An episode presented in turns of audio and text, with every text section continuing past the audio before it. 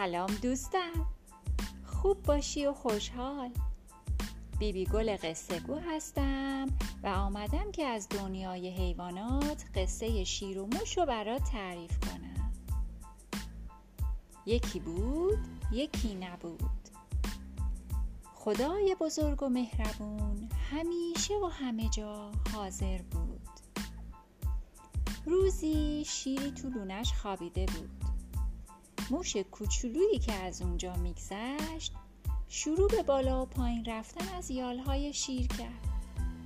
شیر از خواب بیدار شد و موش و میون پنجهاش گرفت. موش کوچولو فریاد زد که پادشاه بزرگ منو ببخش. این بار اشتباه همون ندیده بگیر. هیچ وقت خوبی شما رو فراموش نمی کنم کسی چه می‌دونه؟ شاید بتونم یه روز به شما کمک کنم. شیر از این حرف موش چنان خندش گرفت که پنجهاشو باز کرد و بهش اجازه داد که موش از اونجا بره.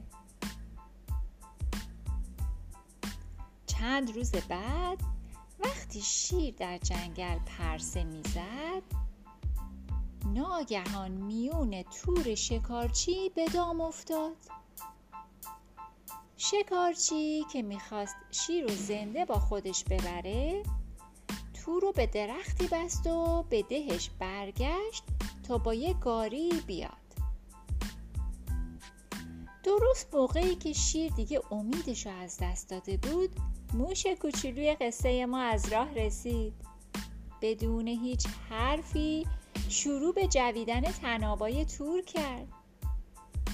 وقتی که شیر آزاد شد موش کوچولو گفت شیر بزرگ.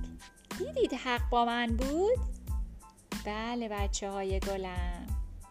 پیام اخلاقی این داستان اینه که گاهی اوقات موجودات ضعیف و کم اهمیت ثابت می‌کنن که می‌تونن خیلی تو زندگی به درد بخورن و دوستای با ارزشی باشن. تا یه وقت دیگه. و یه قصه دیگه همه رو به خدای بزرگ میسپارم. خدا نگهدار.